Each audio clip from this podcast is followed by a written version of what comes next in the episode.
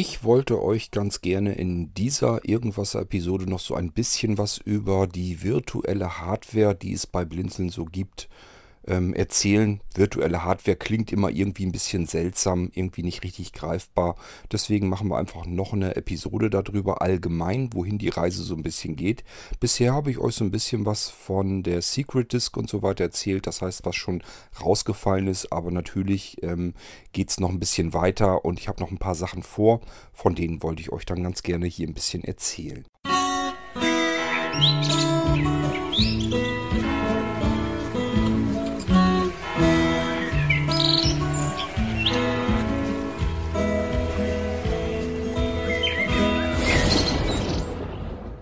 Mich ganz persönlich hat schon immer fasziniert, wenn man Software von der Hardware wirklich komplett voneinander trennen kann.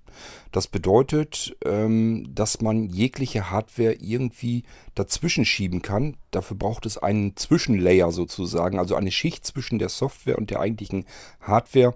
Und das wäre dann die virtuelle Hardware, sodass man eigentlich alles, was man haben möchte, alles, was man irgendwie äh, bei im Computeralltag äh, benutzen möchte, muss man sich gar nicht mehr kaufen, sondern man kann sie einfach emulieren sozusagen, virtuell gestalten. Die Software läuft dann damit zusammen und die eigentliche, wirkliche Hardware, die schwimmt dann ganz unten drunter und übernimmt dann die eigentliche Arbeit. Aber das funktioniert ganz gut. Ich habe damals dann angefangen, weil ich mich eben äh, generell für die ganze virtuelle Geschichte interessiere. Natürlich, wie das dann ganz viele so machen, mit kompletten virtuellen äh, Maschinen, also VM-Lösungen. Es gibt im Moment auf dem Markt die führenden Lösungen, das ist VMware und VirtualBox von Oracle. Und äh, was immer so ein bisschen im, Hintergrund mitspielt, allerdings ähm, begegnet einem das überall, wo man mit kommerziellen Sachen eigentlich gar nicht großartig arbeiten kann. Und das ist dieses QEMU. Das ist so eine, so eine ähm, quelloffene Geschichte. Da kann man also mit rumfummeln, wenn man äh, ja einfach selber komplett mit irgendwas herumbasteln will. So bin ich damals auch an die ganze Geschichte herangekommen. Zunächst gab es Virtual PC. Ich weiß gar nicht mehr genau, von welcher Firma das kam. Diese Firma, die wurde dann ja später von Microsoft aufgekauft und Virtual PC benutzen wir heutzutage, wenn wir Windows benutzen, eigentlich alle. Da kommen wir bloß nicht mehr dahinter. Das ist nämlich die, der Grund, warum äh, selbst in Windows 10 uralte Programme, die eigentlich nur auf Windows XP und so weiter laufen und, und teilweise sogar in Microsoft DOS und so weiter warum dieses ganze Zeug überhaupt noch läuft. Das läuft dann in Kompatibilitätseinstellungen. Diese Kompatibilitätseinstellung in aktuellen Windows-Versionen ist nichts anderes als diese, der Unterbau von Virtual PC. Das heißt, das hat Microsoft sich einverleibt, um das in sein eigenes System reinzubauen, um dann nach unten hin immer schön ordentlich kompatibel zu bleiben. Mit diesem Virtual PC habe ich immer sehr gern früher gearbeitet. Es funktionierte einwandfrei, es klappte hervorragend. Das Einzige, was nicht vernünftig ging, war die ganze USB-Geschichte. Das war einfach zu dem Zeitpunkt noch nicht vernünftig integriert. Das hatten die anderen allerdings auch nicht. Virtual PC gab es nämlich kurz danach ähm, VirtualBox, entschuldigt. VirtualBox gab es nämlich kurze Zeit später ja auch schon und ähm, die hatten das gleiche Problem. Das war immer dieses der USB-Integration, das klappte immer nicht so 100%. Mittlerweile funktioniert das sehr gut. In VirtualBox und so weiter kann man sogar USB 3.0 nachahmen, nachbauen und äh, deswegen, das ist eigentlich alles überhaupt kein Problem mehr. Man kann da wirklich eine ganze Menge mitmachen. Damals hatten wir also Virtual PC und äh, ich bin dann relativ zügig darauf gekommen, nachdem ich gehört habe, dass Virtual PC nicht mehr weiterentwickelt wird. Das heißt, da gab es dann keinen Fortschritt mehr.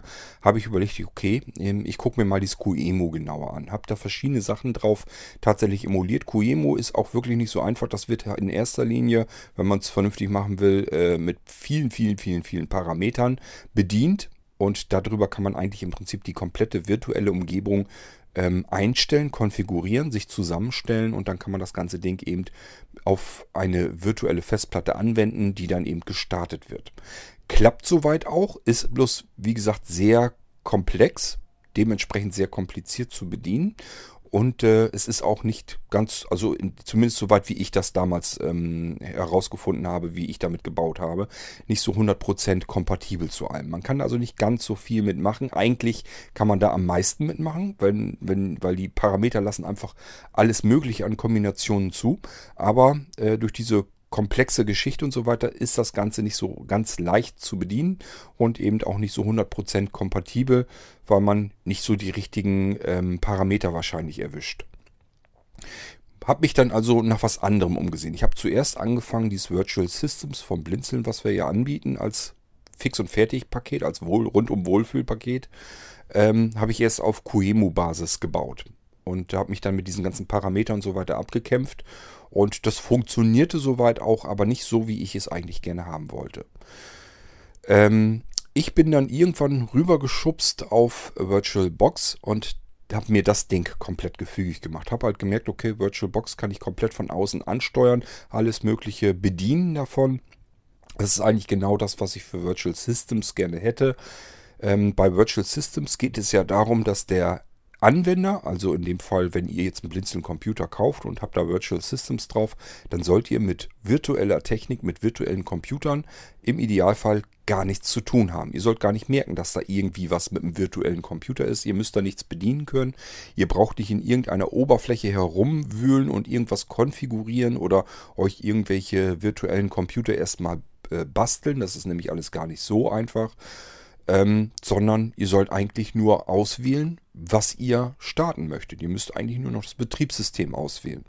Ob ihr jetzt ein Adriane Linux starten möchtet oder vielleicht braucht ihr irgendwie noch ein altes MS-DOS oder sogar ein altes Windows 3.11 oder aber ihr sagt, ich möchte, habe noch so viel, äh, was auf Windows XP vernünftig läuft, läuft. Das kriege ich aber unter Windows 10 nicht mehr gescheit zum Laufen. Dann äh, könnt ihr eben Windows äh, XP noch wieder äh, starten und äh, das Ding wieder weiter benutzen. Und es sind auch so verschiedene andere Sachen einfach, die schon fertig gelöst sind. So zum Beispiel die gemeinsamen Ordner, dass ihr von der virtuellen Maschine aus ähm, wieder auf euer Datenlaufwerk bei Blinzeln äh, zugreifen könnt. Da sind ja ganz viele Programme, eure ganzen Dateien und so weiter drauf, dass ihr einfach aus der virtuellen Maschine problemlos auf die reale Maschine, auf die richtige Festplatte wieder zugreifen könnt. Das ist standardseitig natürlich nicht so und äh, da muss man so ein bisschen was machen. Das ist alles fix und fertig. Ihr könnt mit einem virtuellen Computer äh, unter Virtual Systems bei Blinzeln könnt ihr ganz genauso arbeiten wie mit einem realen Computer. Ihr werdet erstmal gar keinen großen Unterschied merken, nur dass ihr nicht mehr euren Rechner neu starten müsst, um in ein anderes Betriebssystem zu starten sondern ihr könnt den virtuellen Computer einfach starten. Müsst dann nur warten, bis der eben entsprechend aus seinem Betriebssystem geladen hat, gestartet hat. Ist genauso, als wenn ihr für euch vor eurem richtigen Rechner setzt. Da müsst ihr auch warten, bis das Betriebssystem hochgefahren ist. Und das ist beim virtuellen Computer eben auch so. Der virtuelle Computer wird mit dem System eurer Wahl eben gestartet, muss dann booten. Wenn man noch Sehrest hat, sieht man auch diesen ganzen Boot-Bildschirm, was er da alles macht.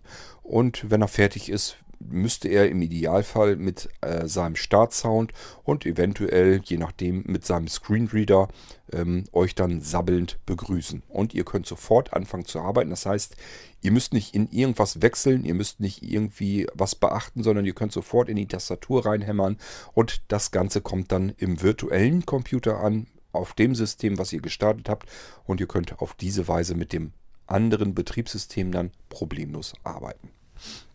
Und wie gesagt, ihr könnt auch von der virtuellen Maschine aus, ähm, die ist normalerweise komplett in sich abgeschlossen, hat, lässt also gar keinen Zugriff durch zum realen System, äh, hat auch verschiedene Gründe, die auch äh, sinnvoll sind. Aber ähm, bei Virtual Systems ist es eben dann doch oft so, dass es praktikabler ist, wenn man nochmal eben auf den realen Computer zugreifen kann, dass es irgendwo eine Schnittstelle gibt. Und deswegen ist in der Regel das Datenlaufwerk freigegeben. Das heißt, äh, das äh, reale Datenlaufwerk auf eurem Blinzeln-Computer ist meistens das D-Laufwerk. Ähm, findet ihr auch so im virtuellen Computer und könnt dann direkt auf eure Dateien und ähm, ja, auf die Programme und so weiter zugreifen, die ihr auch auf dem realen System benutzt.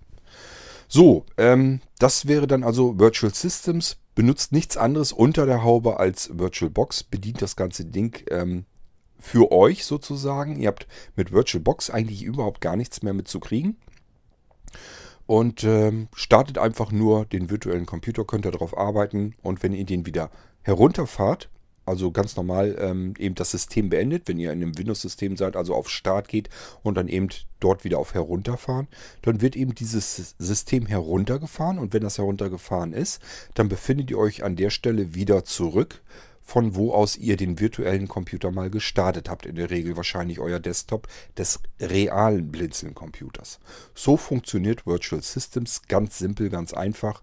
Ziel der ganzen Geschichte war, es soll jeder mit virtuellen Computern arbeiten können, ohne überhaupt irgendeine Ahnung davon zu haben, was ein virtueller Computer ist, wie man den einrichtet, wie man ihn konfiguriert, was das Ganze tut. Da sollt ihr alles überhaupt nichts mit zu tun haben. Jeder soll mit virtuellen Computern arbeiten können und das haben wir, glaube ich, mit Virtual Systems auf den Blinzeln-Computern auch ganz gut hinbekommen. Virtualisierte Hardware begegnet euch aber eben auf Blinzeln-Computern nicht nur mit kompletten Computern, also nicht nur komplette virtuelle Computer, sondern auch verschiedene andere Komponenten, einzelne Komponenten, die einfach virtuell sind. Es gibt zum Beispiel eine virtuelle Soundkarte, die ist dazu da, damit man Sachen aufzeichnen kann, die eben an diese Soundkarte direkt rangeschickt wird. Ähm, mir fällt da beispielsweise ein, ihr habt ja die Möglichkeit, dass ihr von Apple das AirPlay benutzen könnt. Das heißt, wenn ihr irgendwelche iOS oder auch Mac-Systeme habt, wir haben noch einen Mac-Computer oder ein iOS-Gerät, ein iPhone oder ein iPad, dann könnt ihr euren Blinzeln-Computer dazu benutzen, um äh, die Audio-Wiedergabe, die ihr auf eurem iOS-Gerät, beispielsweise dem iPhone, jetzt mal startet. Das heißt, ihr hört euch irgendwas auf eurem iPhone an und sagt jetzt, nö, das möchte ich jetzt ganz gerne auf meinem Blinzeln-Computer in groß hören. Dann äh, müsst ihr nur darauf achten, dass eben die AirPlay-Unterstützung auf den Blinzeln-Computern aktiviert ist. Ähm, und dann könnt ihr äh, euren Blinzeln-Computer als AirPlay-Empfänger in eurem iPhone auch tatsächlich wiederfinden. Da steht dann wirklich Blinzeln drin. Den tippt ihr an und gebt die Audiowiedergabe von eurem iPhone oder eurem iPad oder eurem Mac-System weiter direkt durch übers äh, Netzwerk auf euren Blinzeln-Computer. So, und wenige Sekunden danach ähm, müsstet ihr dann eigentlich die Audio-Wiedergabe auf eurem Blinzeln-Computer hören. Also je nachdem, was ihr da für einen Lautsprecher angeklemmt habt.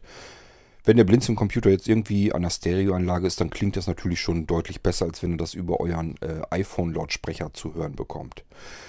Ähm, gleichfalls könnt ihr, wenn ihr das hört, je nachdem, wie ihr das eingestellt habt beim Blinzeln-Computer, gibt es noch eine zusätzliche Möglichkeit, nämlich, dass ihr die Wiedergabe, die ihr von eurem iPhone aus auf eurem Blinzeln-Computer hin, äh, hineinschickt, dass ihr das ganze Ding dann auch aufzeichnen könnt. Das heißt, hat natürlich auch einen großen Vorteil, wenn ihr jetzt beispielsweise an ähm, ähm, von den Musikdienst von Apple nehmt oder irgendwie iTunes irgendwie euch was gekauft habt, was da kopiergeschützt ist oder so weiter, könnt ihr ganz normal per Airplay ja abschicken. Schickt das auf euren Blinzeln-Computer und zeichnet es dort in MP3-Dateien ganz normal auf. Und das macht es eben mit einer virtuellen ähm, Soundkarte, die merkt ihr so gar nicht weiter.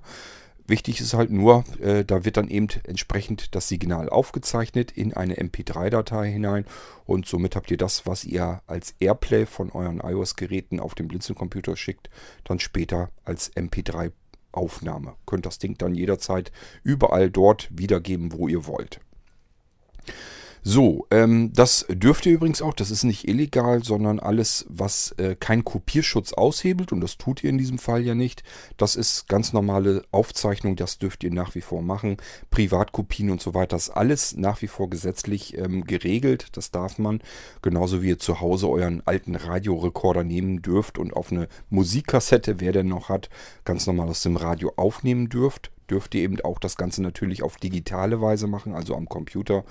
Und äh, das Einzige, was man eben nicht darf, ist einen Kopierschutz auszuhebeln. Das tut ihr hier aber ja nicht. Ihr sendet ganz normal, ihr nutzt nur die Funktionen, die da sind.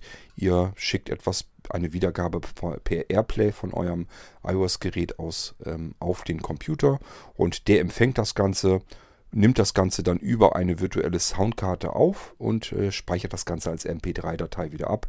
Und ihr könnt euch das dann anschließend überall anhören, eben dann als MP3. Die ist dann auch nicht mehr kopiergeschützt.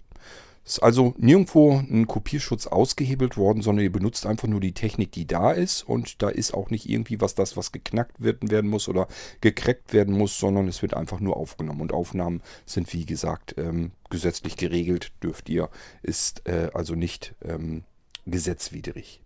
Je nachdem, das hängt natürlich immer davon ab, wie alt euer Blinzeln-Computer schon ist. Je älter der Blinzeln-Computer ist, desto weniger findet ihr von den vielen verschiedenen Dingen, die natürlich im Laufe der Zeit immer so hinzugekommen sind. Ähm, aber wenn das gute Stück noch nicht zu alt ist, dann habt ihr auch einen virtuellen Drucker bei euch ähm, auf dem Blinzeln-Computer. Ihr könnt also auch wenn ihr vielleicht selber gar keinen Drucker habt, ihr könnt jederzeit irgendein Dokument, irgendetwas nehmen, was ihr ausdrucken wollt und schickt das an euren virtuellen Drucker. Der macht nichts anderes, als diesen Druckauftrag zu nehmen und in eine PDF-Datei zu drucken. Und diese PDF-Datei speichert er dann einfach ab. Ihr könnt noch den Speicherort ähm, auswählen und dann wird das ganze Ding einfach der Ausdruck, den ihr ausdrucken wolltet, als PDF-Dokument, ähm, heißt ja auch Portable Document Format ähm, PDF wird das dann eben abgespeichert und ihr könnt mit der PDF-Datei tun und lassen, was ihr wollt. Ihr könnt die dann äh, weiterverwenden, per E-Mail verschicken oder tatsächlich nochmal irgendwie an den Drucker schicken, wo es dann richtig ausgedruckt wird. Macht, ist alles vollkommen egal, könnt ihr ganz normal mit benutzen. Auch da ist halt einfach wieder ein virtueller Drucker, der gaukelt dem System vor, hallo, ich bin hier ein ganz normaler Drucker, kannst an mich äh, Druckaufträge schicken. Die nimmt er dann aber und kann das natürlich nicht ausdrucken, weil ihr könnt euch umgucken, so viel ihr wollt. Dadurch, dass euer Blinzeln-Computer einen virtuellen Drucker mitbringt, heißt das nicht, dass ihr in der Verpackung einen Drucker findet, sondern es ist eben ein virtueller Drucker. Und der schnappt sich den Druckauftrag, speichert das Ganze eben als PDF ab. Und auch das ist so ein typischer Fall von virtueller Technik, die man einfach damit benutzen kann, um irgendwelche Funktionen zu bekommen, die man so gar nicht hätte. Bringt also immer Vorteile, mit virtueller Technik irgendwie zu arbeiten, aber ihr sollt euch mit virtueller Technik gar nicht abmühen müssen. Bei Blinzeln-Computern ist es immer so, das soll halt einfach nur funktionieren. Ihr sollt euch da gar keinen Kopf drum machen, wie das Ganze jetzt funktioniert, ob das mit irgendwelcher virtueller Technik funktioniert, das interessiert euch einfach im, im Normalfall äh, alles gar nicht, sondern ihr benutzt die Funktion.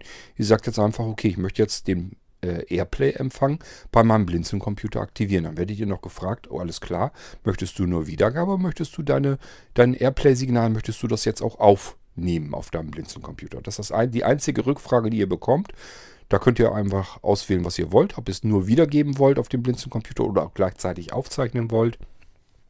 Ihr könnt es dann hören und gleichzeitig wird es mitgeschnitten, wohlgemerkt. Und das könnt ihr dann ausführen, fertig. Und beim Drucken genauso. Ihr werdet nur noch gefragt, ja, wohin willst du dein PDF-Dokument denn jetzt abspeichern? Da ist nicht irgendwie eine Bedienung, dass ihr irgendwie was mit einem virtuellen Drucker, mit einem PDF-Drucker irgendwie etwas äh, machen müsst, sondern ihr könnt einfach nur sagen, äh, ja, ich schicke das an meinen PDF-Drucker. Der fragt mich jetzt, ja, wohin soll ich dir die PDF-Datei speichern? Das ist alles, was ihr tun müsst. Ihr habt also insgesamt mit dem ganzen Kram überhaupt nichts zu tun und müsst es einfach nur benutzen. So, ähm, somit gibt es dann auch ähm, virtuelle Laufwerke natürlich. Das heißt, ihr könnt, wenn ihr eine ISO-Datei habt, ist bei Windows 10 ja sowieso fix und fertig mit integriert, sodass ihr übers Kontextmenü, wenn ihr mal in Windows 10 ähm, mit äh, übers Kontextmenü auf eine ISO-Datei geht, werdet ihr feststellen, dass ihr diese ISO-Datei in Windows 10 zumindest ganz normal öffnen könnt als virtuelles CD-DVD-Laufwerk. Das funktioniert da ganz normal und äh, diese Sachen sind da eben auch schon alle drin. Das ist allerdings keine Besonderheit. Ähm, aber vom Blinzeln kommen eben weitere virtuelle Laufwerke dann auch noch dazu. CD, DVD, Blu-ray-Disc-Laufwerke, das kommt da alles mit rein. Ihr könnt euch ähm, Laufwerke basteln aus eurem Arbeitsspeicher. Wenn ihr genug Arbeitsspeicher habt, werdet ihr auch da äh, virtuelle Laufwerke bauen können und könnt dann in eurem Arbeitsspeicher dieses Laufwerk ganz normal benutzen, wie jedes andere Laufwerk ähm, unter Windows eben auch. Das, der Vorteil ist natürlich klar, ähm, wenn ich mit einem virtuellen Laufwerk im Arbeitsspeicher arbeite. Der Arbeitsspeicher ist der schnellste Speicher mit Abstand weit und breit, den ihr in und um eurem Computer überhaupt haben könnt. Und dann habt ihr eben den sehr, sehr schnellen Speicher auch zur Verfügung für ganz normale Sachen, die ihr mit Laufwerken tun wollt. Wenn ihr dort irgendwie Dateien hineinkopieren wollt, umkopieren wollt, konvertieren wollt ähm, von einem Format ins andere und habt die ganzen Sachen in diesem äh, virtuellen Speicher, geht das eben extrem schnell. Es passieren eben keinerlei Zugriffe mehr auf irgendwelche lahmenden Festplatten. Selbst die SSD ist dann sogar noch relativ langsam, wenn man den Arbeitsspeicher nimmt. Und äh, das hat eben die Vorteile, die es dann hat einfach ausprobieren, wenn das ganze Ding mal fertig ist, einfach mal ausprobieren und dann überlegen, was kann ich denn da mal Schönes mit tun. Und das Besondere ist eben, ähm, ja, diese RAM-Disk sozusagen, die kann man sicherlich anders irgendwie auch noch hingezaubert bekommen. Ich mache mir da mal ein paar Gedanken mehr. Wie kann man die RAM-Disk so machen, dass sie immer vorhanden ist? Das heißt, ich richte mir das Ding einmal ein und kann dann mit dieser RAM-Disk immer vollautomatisch arbeiten. Die steht mir immer zur Verfügung. Wenn ich Windows starte, ist die RAM-Disk schon da. Und da sind auch die Inhalte, die ich beim letzten Mal dort hinein kopiert habe, sind dort auch wieder drin. Passiert einfach darüber, dass ähm, die RAM-Disk ständig im Hintergrund gesichert wird, während wir mit ihr arbeiten. Und wenn wir den Windows-Computer neu starten, wird die RAM-Disk neu erstellt. Das heißt, das ist ja immer, Arbeitsspeicher ist immer ein flüchtiger Speicher. Strom aus, dann ist alles weg. Dann ist der Arbeitsspeicher leer. Der funktioniert nur mit Strom. So, und wenn wir den Strom beim Computer abschalten, ist eben der komplette Arbeitsspeicher leer. Das bedeutet auch, unsere darin enthaltene RAM-Disk ist natürlich komplett futsch. Die ist auch nicht mehr da. So, und das ist ein Problem, dem habe ich mich dann angenommen. Wie lösen wir das Ganze? Indem wir die RAM-Disk beim Windows-Start automatisch wieder erstellen lassen und dann die letzte Sicherung, die wir gemacht haben im Hintergrund, wo ihr gar nichts mit zu tun habt, wieder zurückschaufeln äh, in diese frisch ins, äh, installierte RAM-Disk und das geht so schnell und im Hintergrund, so dass ihr das gar nicht bemerken werdet. Wenn ihr dann Windows startet, könnt ihr ganz normal eure RAM-Disk wiederfinden. Und wenn ihr die öffnet, seht ihr gleich, oha, guck an, da ist ja mein ganzer Krempel, den ich beim letzten Mal auch hatte. Für euch sieht das dann so aus, als wäre die RAM-Disk nie weg gewesen. Tatsächlich ist sie aber jedes Mal bei jedem Windows-Start komplett neu erstellt worden und der Inhalt wieder zurückgeschrieben worden. Aber Ihr sollt da gar nichts von mitbekommen. Ihr habt da keine Arbeit mit. Ihr könnt ganz normal mit einer stabilen RAM-Disk, mit einer stationären RAM-Disk arbeiten. Das geht auf keinem anderen Windows-Computer weit und breit. Neu hinzugekommen ist ja auch die Secret Disk. Die habe ich euch vor ein paar Folgen gerade kürzlich erst hier im Irgendwasser mal näher vorgestellt. Geht dabei einfach nur um eine... Ähm, um ein Laufwerk, um eine Festplatte. Ist tatsächlich eine richtige, echte Festplatte, lokaler Datenträger. Und ähm, der befindet sich auf mobilen Sachen von äh, Blinzeln. Wenn ihr jetzt ein Sisi Flash Laufwerk habt, da kann das drin sein. Wenn ihr ein Molino habt, da kann es drin sein. Wenn ihr ein HODD Laufwerk habt, da kann es eben dabei sein.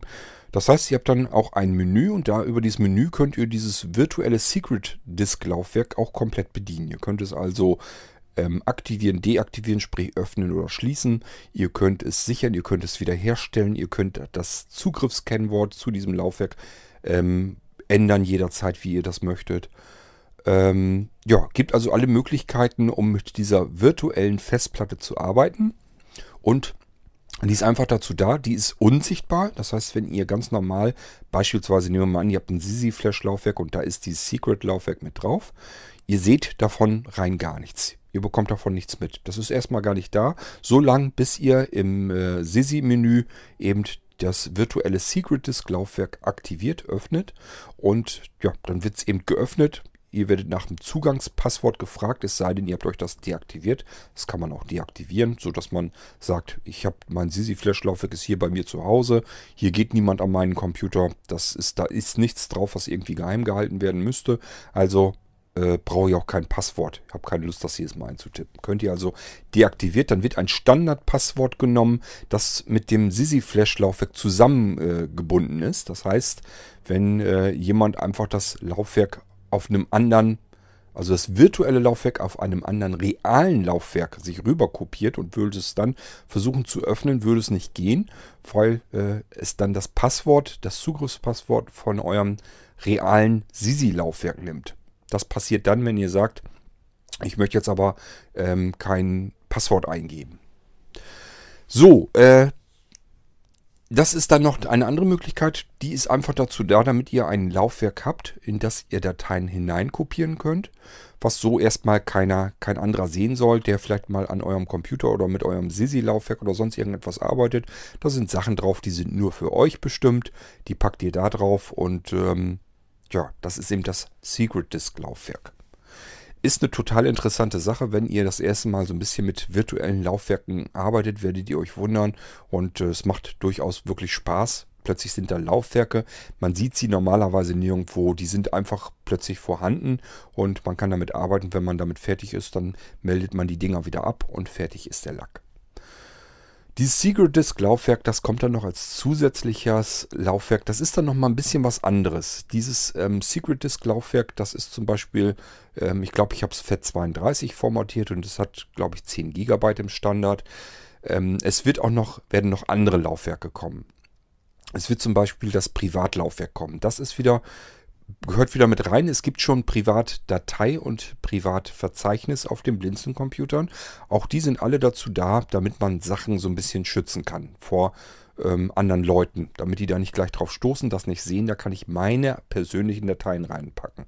Wenn ihr zum Beispiel ein Tagebuch oder sowas habt, packt das da rein. Erzählt niemandem, dass ihr ein Secret Disk Laufwerk oder ein Privatverzeichnis oder Privatlaufwerk habt packt da da eure Tagebucheinträge rein und dann sind die erstmal vor anderen Leuten, vor anderem, ähm, ja, anderen Augen sozusagen geschützt. Niemand stößt da gleich drauf, niemand findet die Sachen und äh, sie sind eben vorhanden. Ihr wisst, wie ihr rankommen könnt. Ihr müsst ähm, das Privatverzeichnis oder das Privatlaufwerk eben öffnen und könnt dann da dran.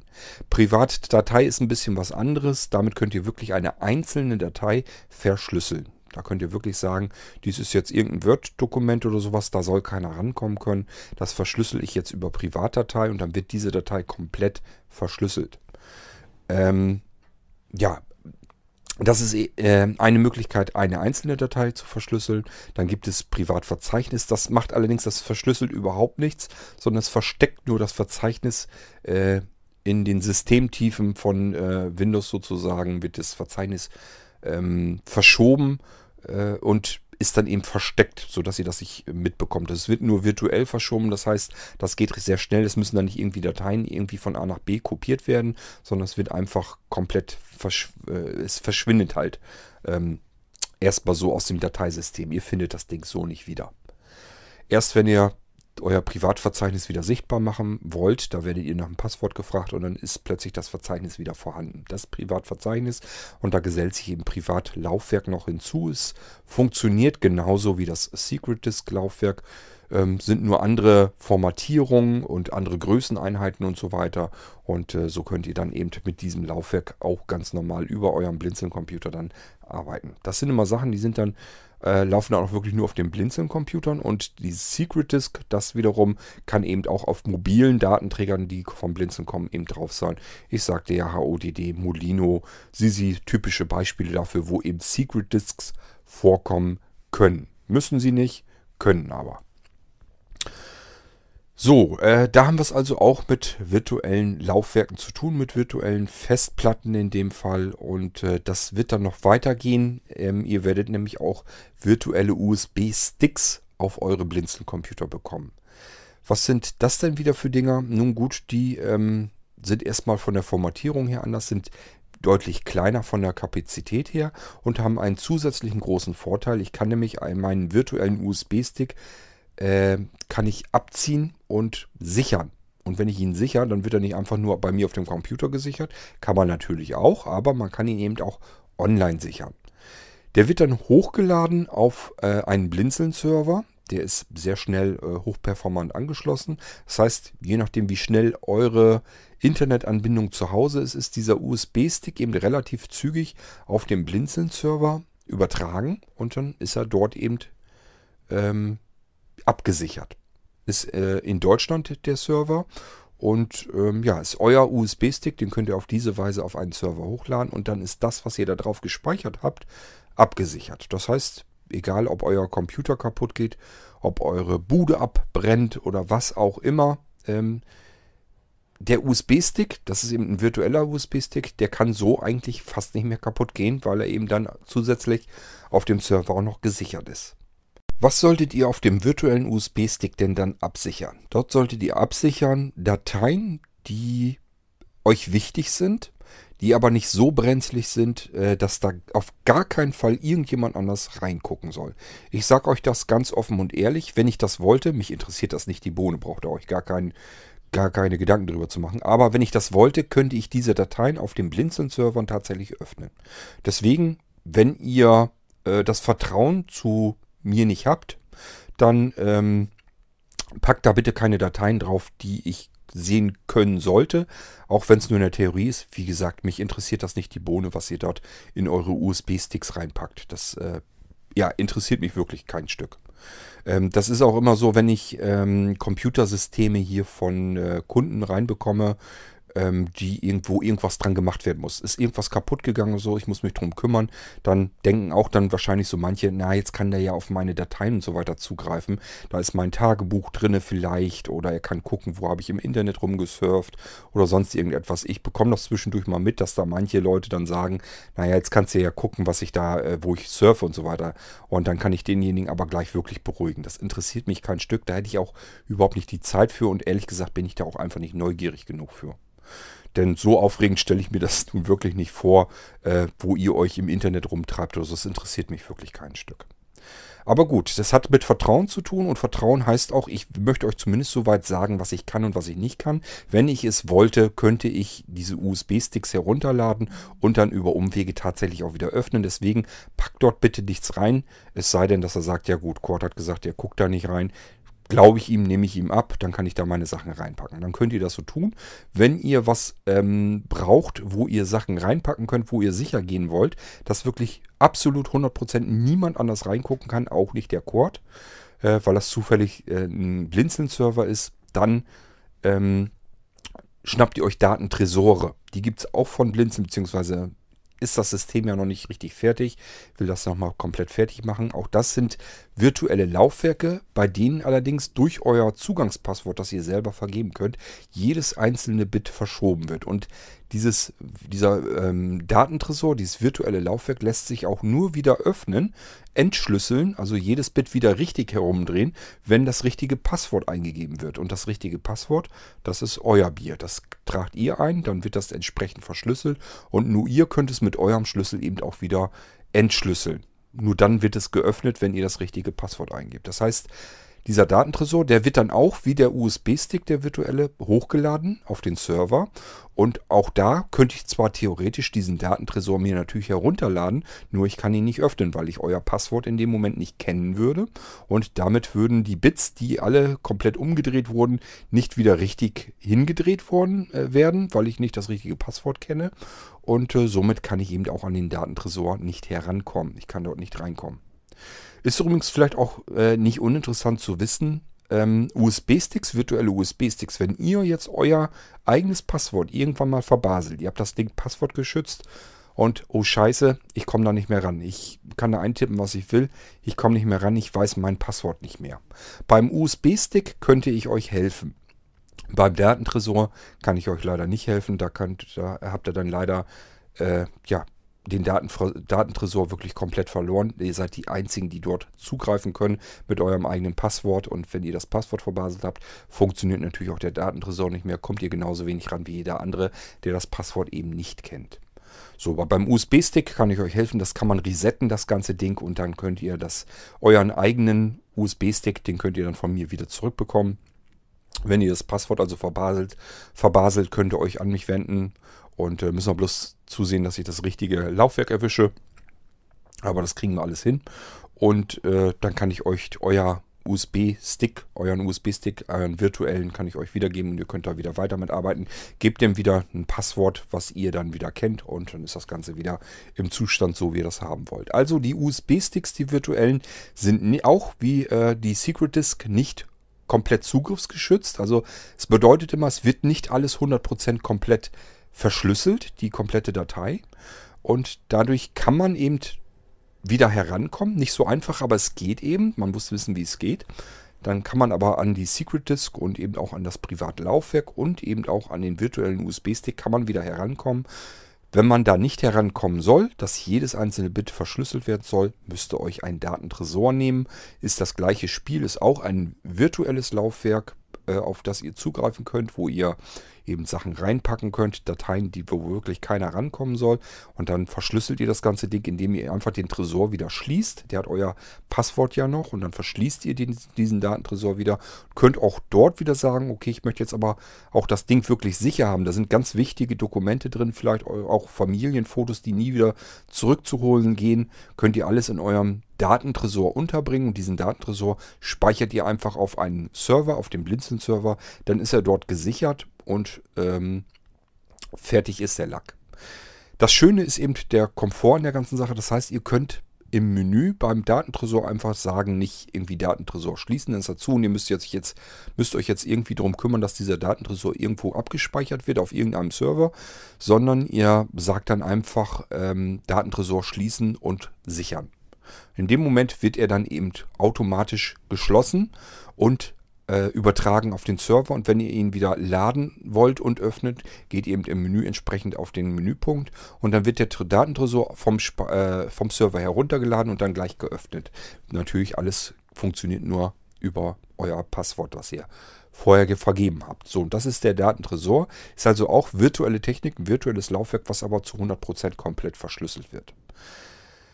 So, das äh, ist eben mit dem virtuellen USB-Stick genauso, nur dass es nicht Bit für Bit verschlüsselt wird, äh, sondern einfach nur zugriffsgeschützt sondern wird es eben hochgespeichert und man diesen Zugriffsschutz, wenn man weiß, wie es geht, kann man den natürlich ganz normal umgehen, resetten, was man will.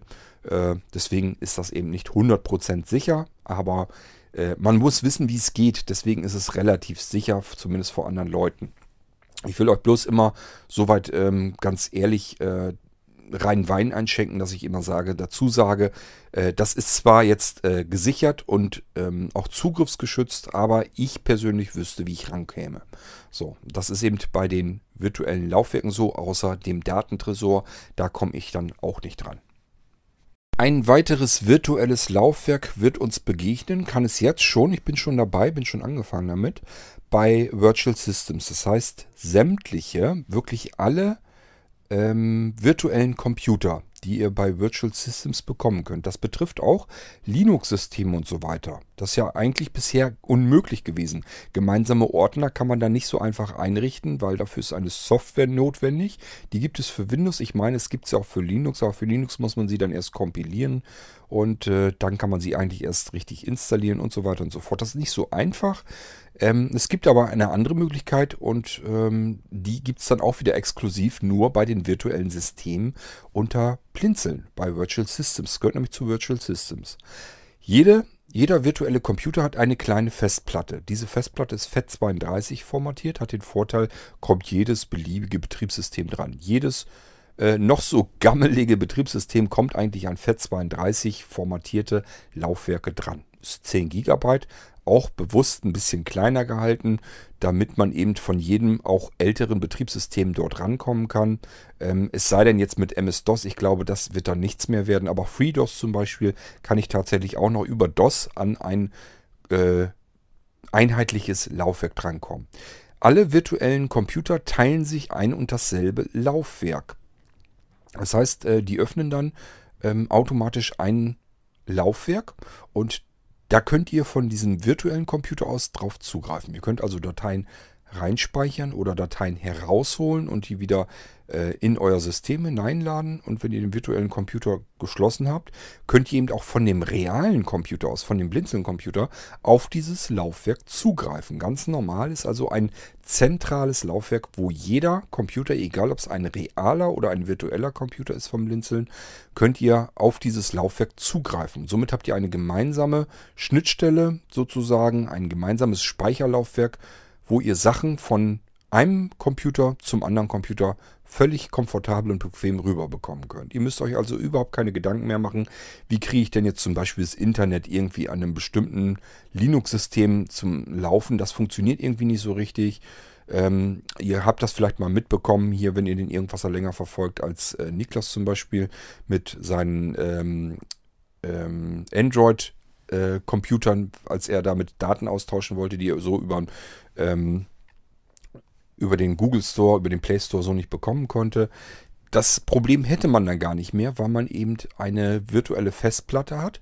Da kann ich mir die Dateien, die ich auf meinen Android-Computer drauf haben möchte, kann ich mir erst auf meinem realen Computer herunterladen, packe die auf mein Laufwerk, auf das Zentrale und starte dann die virtuelle Maschine, in dem Fall eben die Android, den Android-Computer und habe dort eben das Laufwerk dann drinne, ähm, wo eben meine Dateien drauf sind, die ich eben noch vom, Virtu äh, vom realen Computer aus auf das virtuelle Laufwerk drauf kopiert habe. Die habe ich jetzt im virtuellen Computer eben auch drinne verfügbar und kann die dann eben installieren. Das hat man alles, die Vorteile hat man eben äh, mit den zentralen virtuellen Festplatte, sodass man da eben auch drauf zugreifen kann. So, und dann wisst ihr noch, äh, habe ich euch auch kürzlich vorgestellt, ist auch ein System, was fertig ist. Das ist das Virtual Boot System. Da geht es darum, dass man sich beliebige Laufwerke schnappen kann, sei es jetzt ähm, ISO-Dateien oder virtuelle Festplatten oder was auch immer und kann die in seinem Virtual Boot System eben auswählen. Kann einfach sagen, ich habe hier mir ein Live-System aus dem Internet heruntergeladen. Das möchte ich jetzt einfach nur mal ausprobieren. Dann ist es normalerweise so, ich muss mir diese ISO-Datei erst irgendwie auf eine CD, auf dem Rohling brennen.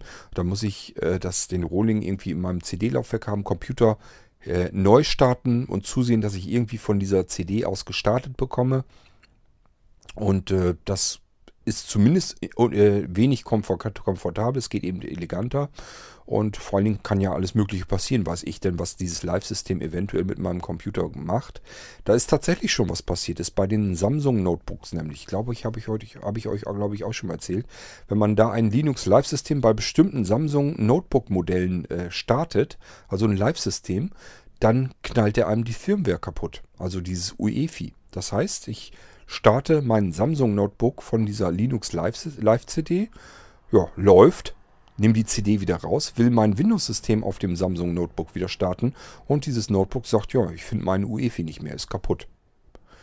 Ähm, das heißt, dieses Notebook ist komplett unbrauchbar geworden. Es startet gar nichts mehr auf dem Ding, weil eben das UEFI komplett platt gemacht wurde über dieses Linux Live-System. Nur dadurch, dass ich ein Linux Live-System gestartet Es kann also wirklich auch mal was passieren bei, beim Starten von Live-Systemen, einfach weil die Hersteller Blödsinn bauen, Fehler machen beim äh, UEFI BIOS ähm, das ist halt eine komplexe Software mittlerweile, diese UEFI. Und da sind eben entsprechend auch Fehler drin. Da sind alle möglichen Dinge drin, die man eigentlich gar nicht haben möchte. Traut man diesen großen Herstellern nicht zu, aber die machen alle Fehler, die fuschen alle und äh, dieser Fusch ist natürlich ärgerlich, wenn dann hinterher der Computer einfach gar nicht mehr funktioniert. So, wenn ich das nicht haben will, nehme ich mir einen virtuellen Computer. Wenn am virtuellen Computer was kaputt geht, das ist vollkommen Schnurzpiepe. Den virtuellen Computer kann ich durch bloßes Kopieren mal eben sichern. Das ist überhaupt kein Problem. Das ist übrigens auch so eine Funktion, diese Sicherungsfunktion von virtuellen Computern. Die wird in Virtual Systems, in das nächste Virtual Systems, was ich äh, bauen möchte nächstes Jahr, ähm, wird das natürlich komplett integriert werden. Das heißt, ich kann da mal eben über Menüpunkt sagen, hier, jetzt schnappt ihr mal bitte meine komplette, ähm, meinen Linux äh, virtuellen Computer und sichere mir den mal eben. Und genauso kann ich ihn dann auch wieder herstellen. Das ist also in Virtual Systems dann als Menüpunkt eingebaut, sodass man das noch einfacher eben schnell machen kann. Ähm, ja, aber zurück zu der virtuellen Maschine, also den virtuellen Computer. Wenn mir der kaputt geht, den kann ich jederzeit wiederherstellen und da geht eben keine Hardware kaputt, eben auch kein UEFI-BIOS, was dafür zuständig ist, dass meine komplette Hardware überhaupt funktionieren kann. Habe ich alles da nicht das Problem. Ich kann eben eine Live-CD auf einem virtuellen Computer erstmal ausprobieren und testen. Ich kann sie natürlich sogar dort benutzen. Ich muss meinen realen Computer dafür gar nicht benutzen. Ich kann dafür ganz normal meinen virtuellen Computer benutzen und dieses Live-System benutzen oder ausprobieren, je nachdem, was ich äh, gerade vorhabe. Ich kann natürlich genauso gut die Molino Live-Systeme darauf booten und so weiter und so fort. Das geht alles. Es werden auch von Blinzeln aus virtuelle Festplatten, die Systeme enthalten, bestimmte Funktionssysteme oder aber Betriebssysteme verschiedene, wird es auch fertig installiert auf Festplatten, auf virtuellen Festplatten geben. Auch die kann man sich dann einfach herunterladen und kann dann äh, das Ding einfach über, über das Virtual Boot System ganz normal starten. Hab also ähm, zudem noch einen virtuellen Computer, der austauschbare ähm, Systemfestplatten hat. Auch das funktioniert eben mit dem neuen Virtual Boot System von Blinzel. Bisher habe ich eingebaut, äh, ich glaube, eine Festplatte, eine virtuelle, die man eben auswechseln kann. Dann hat verfügt auch das Virtual Boot System über dieses zentrale Laufwerk von Virtual Systems und ähm, über vier optische Laufwerke, das heißt CD, DVD, Blu-ray Disc Laufwerke. Die, auch die kann ich über äh, übers Virtual Boot System befüllen. Kann sie befüllen mit Leer-CDs. Die sind dazu da, damit ich einfach sagen kann, ich möchte jetzt aber nicht, dass da irgendwie was startet oder was eingelegt ist. Dann ähm, befülle ich das virtuelle CD-Laufwerk einfach mit einer leeren CD. Das ist also eine Leer-CD, die ich auswählen kann. Da kann ich dann sagen, ich möchte jetzt CD-ROM-Laufwerk Nummer 3 nehme ich mir jetzt und das befülle ich mit einer leeren CD. Dann ist es sozusagen wie ein leeres CD-ROM-Laufwerk. So müsst ihr euch das ungefähr vorstellen. So funktioniert Virtual Boot. Und ähm, ja, ist wieder eine feine, angenehme Geschichte, die es so eigentlich nirgendwo gibt. Nur auf Blinzeln-Computern und da wieder mal maximal simpel und einfach zu bedienen. Ihr sagt einfach nur Virtual Boot System, welches Laufwerk wollt ihr befüllen und dann wählt ihr die Datei aus, die ihr dort einlegen wollt und dann wird das Virtual Boot System, der virtuelle Computer, sofort ohne weiteres zu tun mit dieser ähm, virtuellen äh, mit diesem virtuellen Laufwerk eben sofort gestartet. Natürlich werdet ihr auch ähm, reale Laufwerke in virtuelle Laufwerke umwandeln können. Das soll dann auch funktionieren. Das heißt, ihr legt euch eine CD oder DVD ein und sagt, das Ding möchte ich jetzt als virtuelles Laufwerk haben. Da muss ich jetzt also irgendwie eine Datei draus machen. In dem Fall am einfachsten eine ISO-Datei. So, und die Funktion, die findet ihr dann auch gleich mit äh, auf dem Blinzeln-Computer, dass ihr sagen könnt, ich habe hier ein reales Laufwerk, mach mir mal bitte ein virtuelles Laufwerk davon. Das Ganze funktioniert auch mit einem Verzeichnis. Das heißt, es muss kein Laufwerk sein, ein reales, sondern es kann auch sein, dass ihr euch Sachen in ein Verzeichnis hinein kopiert, die ihr dort reinhaben möchtet und sagt, okay, das möchte ich jetzt als CD, als DVD, als Blu-ray-Disc, als Festplatte, als USB-Stick, als Speicherkarte, ganz egal was. Ihr könnt euch das eben umwandeln in ein virtuelles Laufwerk. Das wird dann zu einer Datei und diese Datei könnt ihr euch als virtuelles Laufwerk überall hin einlegen. Das geht dann auch. Auch beim HODD-Laufwerk vom Blinzeln. Das ist ja dieses richtige, echte Festplattenlaufwerk, was ihr an einem Computer, an einem beliebigen Computer anklemmen könnt. Und dieses Laufwerk gaukelt dem Computer an seinem USB-Anschluss tatsächlich vor. Ich bin jetzt ein CD-Laufwerk, ein DVD-Laufwerk, ein Blu-ray-Disc-Laufwerk. Ähm, an USB, also ein USB-DVD-Laufwerk zum Beispiel. Und habe eine DVD eingelegt, von der kannst du starten. Das heißt, ihr habt eigentlich eine Festplatte, aber der Computer, für den Computer sieht das so aus wie ein DVD-ROM-Laufwerk mit einer eingelegten bootbaren DVD und er wird von diesem Ding starten. Das Coole ist natürlich, Festplatte viel schneller als optische Laufwerk. Das heißt, der ganze Bootvorgang geht viel, viel schneller und ihr könnt äh, beliebig viele DVDs als Dateien auf dem HODD-Laufwerk bevorraten. Könnt euch die einfach auf die Festplatte dort rauf speichern und könnt dann über den Auswahlschalter am HODD-Laufwerk auswählen, welche ISO-Datei ihr einlegen wollt. Und somit habt ihr eure komplette CD-Sammlung, eure komplette CD-ROM oder DVD-ROM-Sammlung, habt ihr auf dem HODD-Laufwerk und könnt jede beliebige ähm, CD oder DVD einlegen und davon beispielsweise natürlich auch den Computer starten. Müsst ihr natürlich nicht, könnt auch sagen, hier einfach einlegen, wenn ihr äh, das Windows schon gestartet habt. Für das Windows-System sieht das genauso aus, als wenn ihr in dem Moment ein USB-DVD-Laufwerk einstecken würdet und da ist schon eine DVD eingelegt. So funktioniert das HODD-Laufwerk und da bin ich ähm, auch nebenbei natürlich noch am Weiterbasteln. Das heißt, es soll noch da hinzukommen, dass virtuelle Festplatten auch auf dem HODD-Laufwerk bootbar sind. Ja, auch das ist ein bisschen verrückt eigentlich. Man, es ist, ich gebe es zu, es ist ja auch alles nicht so wahnsinnig einfach. Man hat plötzlich ganz viele verschiedene Festplatten, teilweise reale, dann sind es wieder virtuelle. So richtig steigt man da vielleicht nicht durch. Ich versuche es euch immer wieder zu erklären und hoffe, dass es dann irgendwann mal sitzt. Ihr habt mit dem HODD-Laufwerk dann also ein reales Festplattenlaufwerk. Ein, erstmal wie eine ganz normale externe USB-Festplatte. Eine kleine, äh, diese 2,5 Zoll Dinger sind das und dann auch noch eine sehr dünne externe USB-Festplatte. Und da sind eben kleine Schalterchen dran. Da könnt ihr verschiedene Sachen mitmachen. Unter anderem eben äh, euch durch ein Verzeichnis voller Dateien navigieren. Und diese Dateien, das können eben virtuelle Datenträger sein. Das können CDs, DVDs, Blu-ray-Discs und dann irgendwann künftig auch virtuelle Festplatten sein.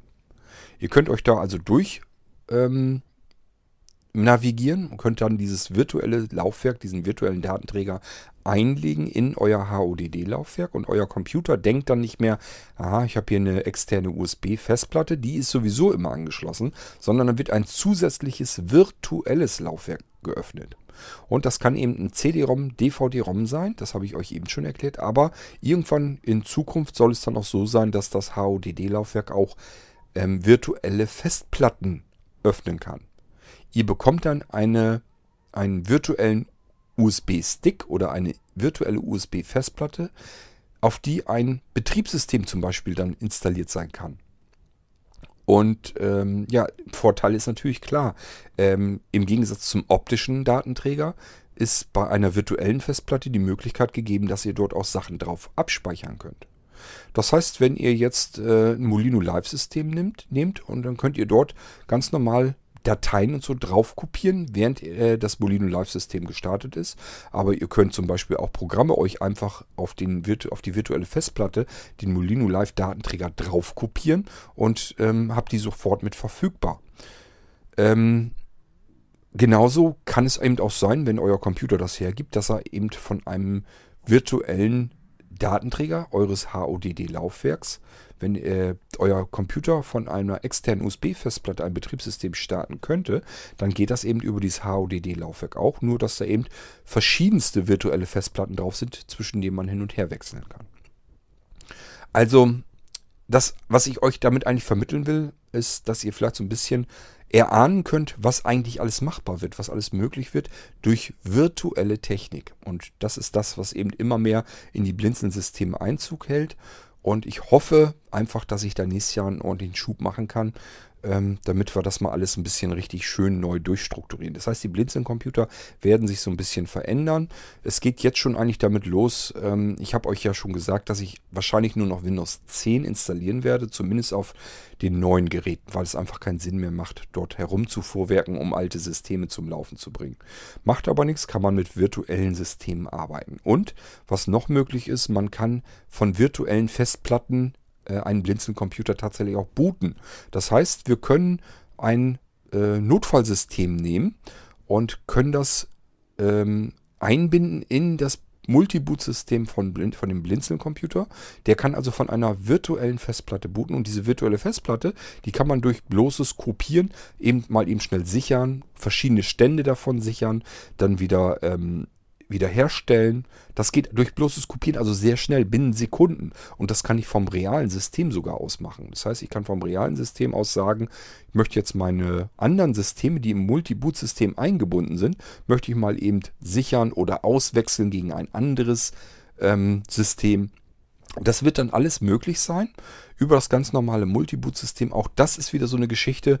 Äh, ist total spannend für mich. Für euch wird es wahrscheinlich relativ gähnt langweilig sein, weil ihr da gar nicht dahinter kommt. Ihr könnt es über, das Multi-Boot-System ganz einfach benutzen. Ihr könnt dort einfach sagen, okay, ich möchte jetzt dieses oder jedes jedes andere Betriebssystem möchte ich jetzt eben auswählen davon möchte ich meinen Computer starten. Soll er da drin starten können. Und ihr werdet genauso gut sagen können, statt dass ihr jetzt sagt, ich möchte jetzt in dieses System hinein starten, das möchte ich jetzt äh, auf einem virtuellen Computer starten oder aber ich möchte dieses System in diesem Zustand jetzt sichern oder aber ich möchte eine andere Sicherung wiederherstellen und importieren sozusagen in dieses, über dieses ähm, andere System und möchte dann anschließend davon wieder direkt den Computer real starten können und so weiter und so fort. Das klingt alles kompliziert. Ich werde euch das dann natürlich zeigen, wenn es soweit ist, wenn ich das fertig habe. Ähm, aber ihr sollt schon mal so ein bisschen Ahnung bekommen davon, wohin die Reise geht, was ihr dann alles machen könnt. Ihr werdet überall mit ähm, realer und virtueller Hardware ähm, ausgestattet sein auf einem Blinzeln-Computer und könnt eben euch euer System erweitern, Viele Funktionen stehen euch zur Verfügung. Ähm, vieles wird deutlich komfortabler, als wenn man es in einem realen System hätte. Und das ist so der ganze Hintergrund bei der ganzen Geschichte. Wir versuchen einfach alles Mögliche herauszureizen, was man aus so einem Computer herausholen kann. Wenn ihr einen Blinzeln-Computer dann irgendwann mal äh, euch dann in Zukunft kauft, werdet ihr dann eben Möglichkeiten an die Hand bekommen, die ihr mit keinem anderen Computersystem weltweit so an die Hand bekommt. Ich will da alles herausholen für euch, was irgendwie herauszuholen ist. Und der Weg ist jedenfalls ziemlich vielversprechend, wenn diese ganzen virtuellen Techniken äh, in die Blinzeln-Computer mit einfließen. Soweit so schön. Ähm, das ist so erstmal so das Erste, was mir zu Virtual Devices, so ist der Überbegriff dieser ganzen virtuellen Techniken, ähm, was, was ich mit Virtual Devices eigentlich im Sinn habe, was ich vorhabe, was in Entwicklung ist und was wir, wenn wir es fertig haben, was man dann alles an Sachen in die Computer mit reinbekommt und auch in die ganzen anderen Sachen, die ihr vom Blinzeln bekommen könnt.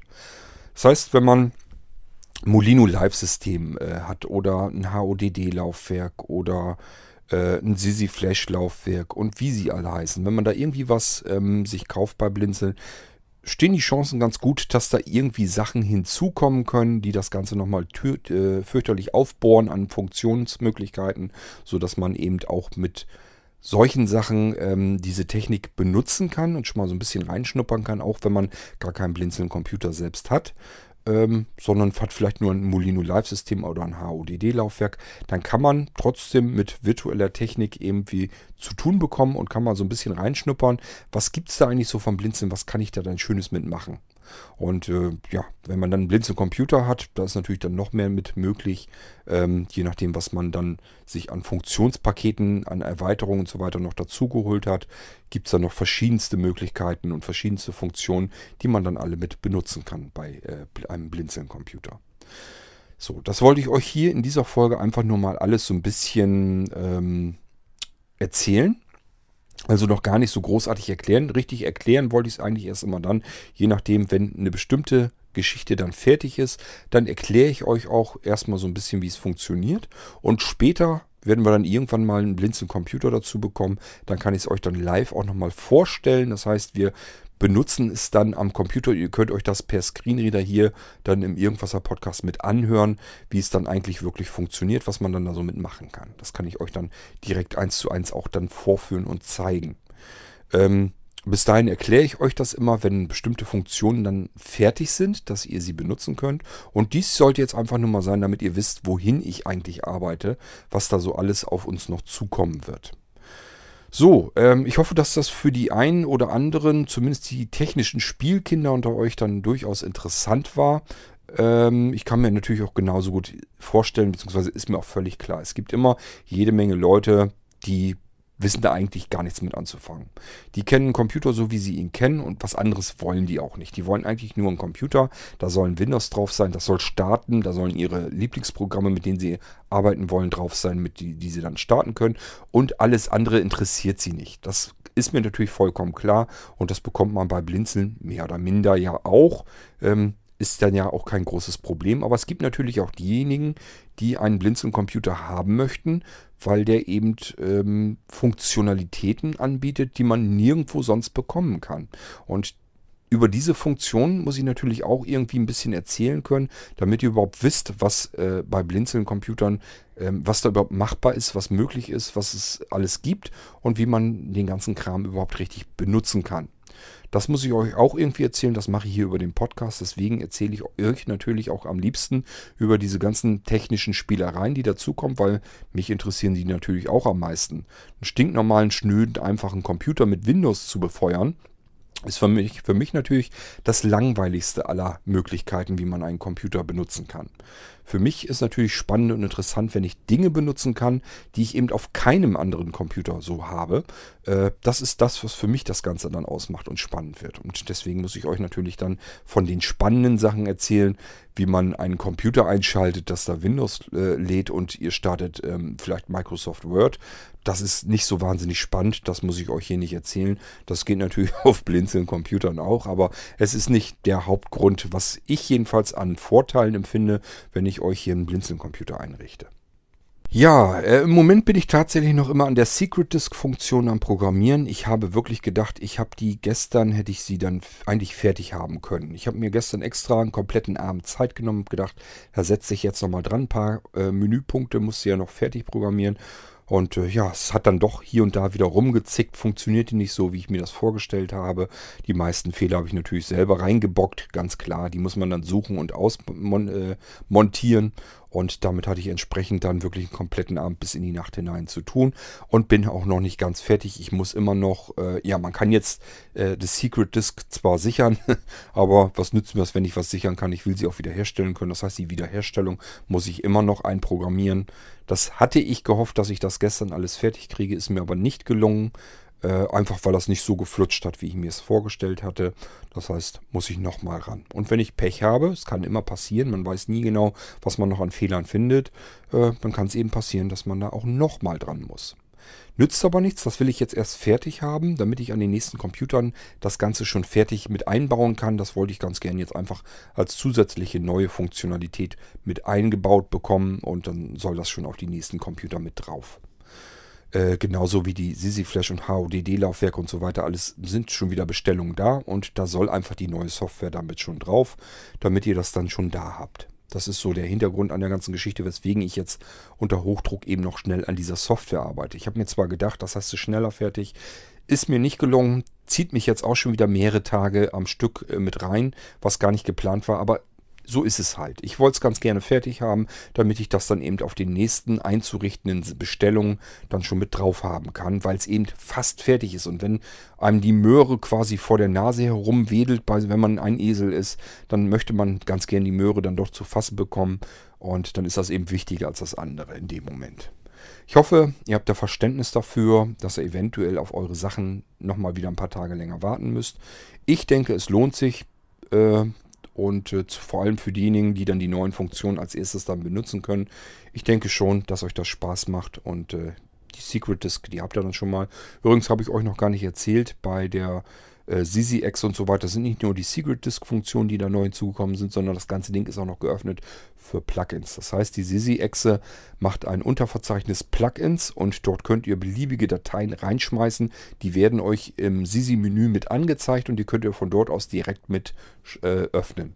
Das müssen gar nicht unbedingt irgendwelche Programme oder so sein oder Batch-Dateien, kann auch sein, dass ihr euch da irgendwelche Texte so reinschmeißt. Schmeißt euch die einfach in den Plugins, äh, in das Plugins-Verzeichnis rein und dann habt ihr diese Sachen direkt mit im Sisi-Menü drin, könnt ihr von dort aus direkt aufrufen. Ist überhaupt kein Problem. Das ist auch noch neu dazugekommen. Habe ich nur bisher noch gar nicht erwähnt. So, ähm, ja, das war mal eine Folge zu Virtual Devices wollte ich euch mal insgesamt so ein bisschen erzählen, was es auf sich hat, wo die Sachen schon so ein bisschen drinnen stecken, dass ihr eigentlich schon alle, wenn ihr einen Blinzeln-Computer habt, mit virtueller Technologie arbeitet längst, ohne dass ihr vielleicht dahinter gekommen seid. Und dass da jetzt immer mehr virtuelle Technik auch einfließt, die ihr aber eben gar nicht als solche wahrnehmt, sondern für euch sind es einfach nur Möglichkeiten und Funktionen, die dazukommen, die ihr so bisher noch gar nicht kanntet, wo ihr euch vielleicht ein bisschen wundern werdet äh, dass Dinge plötzlich ähm, machbar sind, dass da plötzlich Festplatten, ganze Festplatten auftauchen, die größer sind als die Festplatte, die eigentlich eingebaut ist. Wie kann sowas denn funktionieren? Ähm, da kann man sich schon mal ein bisschen wundern. Das liegt einfach daran, dass über Virtual Devices jetzt solche Sachen mit reinkommen. So, das wollte ich euch bloß mal erwähnt haben. Äh, da wollten wir mal eine Folge eben drüber machen. Das habe ich hiermit getan. Ich hoffe, es hat euch gefallen. Könnt euch gern mal drüber äußern. Haben wir wieder Audiobeiträge für die nächste U, für die nächste Unterhaltungsfolge im Irgendwasser. Wenn ihr Fragen habt, natürlich sowieso immer her damit. Egal ob per E-Mail oder Audiobeitrag, ob in der Mailingliste oder per Mail an podcast.blinzeln.org. Alles egal, Hauptsache es kommt irgendwie her, dann kann ich da gern auch die Fragen natürlich beantworten. Das machen wir in einer weiteren F-Folge. Und äh, ja, so kommen dann die nächsten Folgen von ganz alleine zustande. Ähm, wir haben Wochenende. Ich mache aber gleich noch eine kleine Folge. Allerdings wirklich nur eine kleine G-Folge noch. Und ich denke mal, dann soll es auch gereicht haben. Äh, ich, wir haben diese Woche wieder reichlich Folgen rausgefeuert. Ähm, die kommen natürlich immer so ein bisschen zeitlich verzögert und dann aber geballt, ist mir natürlich klar. Lässt sich aber nicht ändern, ist glaube ich auch nicht ganz so schlimm. Ja, soweit zu Virtual Devices. Schönes Wochenende wünsche ich euch trotzdem schon mal, wer die nächste Folge denn nicht hört.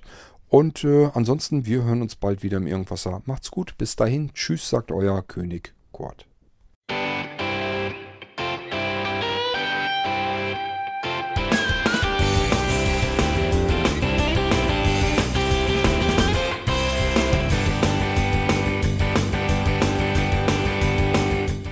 Das war Irgendwasser von Blinzeln. Wenn du uns kontaktieren möchtest, dann kannst du das gerne tun per E-Mail an podcast.blinzeln.org oder über unser Kontaktformular www.blinzeln.org. Blinzeln schreibt man in unserem Fall immer mit einem D in der Mitte. Wenn du möchtest, kannst du uns sehr gerne auch einen Audiobeitrag auf unseren Podcast Anrufbeantworter sprechen. Der hat in Deutschland die Telefonnummer 05165 439 461. Und wenn du uns aus dem Ausland anrufen möchtest, dann ersetze einfach die erste 0 gegen die 0049 für Deutschland. Wir bedanken uns für dein Interesse und freuen uns schon darauf, wenn du auch beim nächsten Mal wieder mit dabei bist.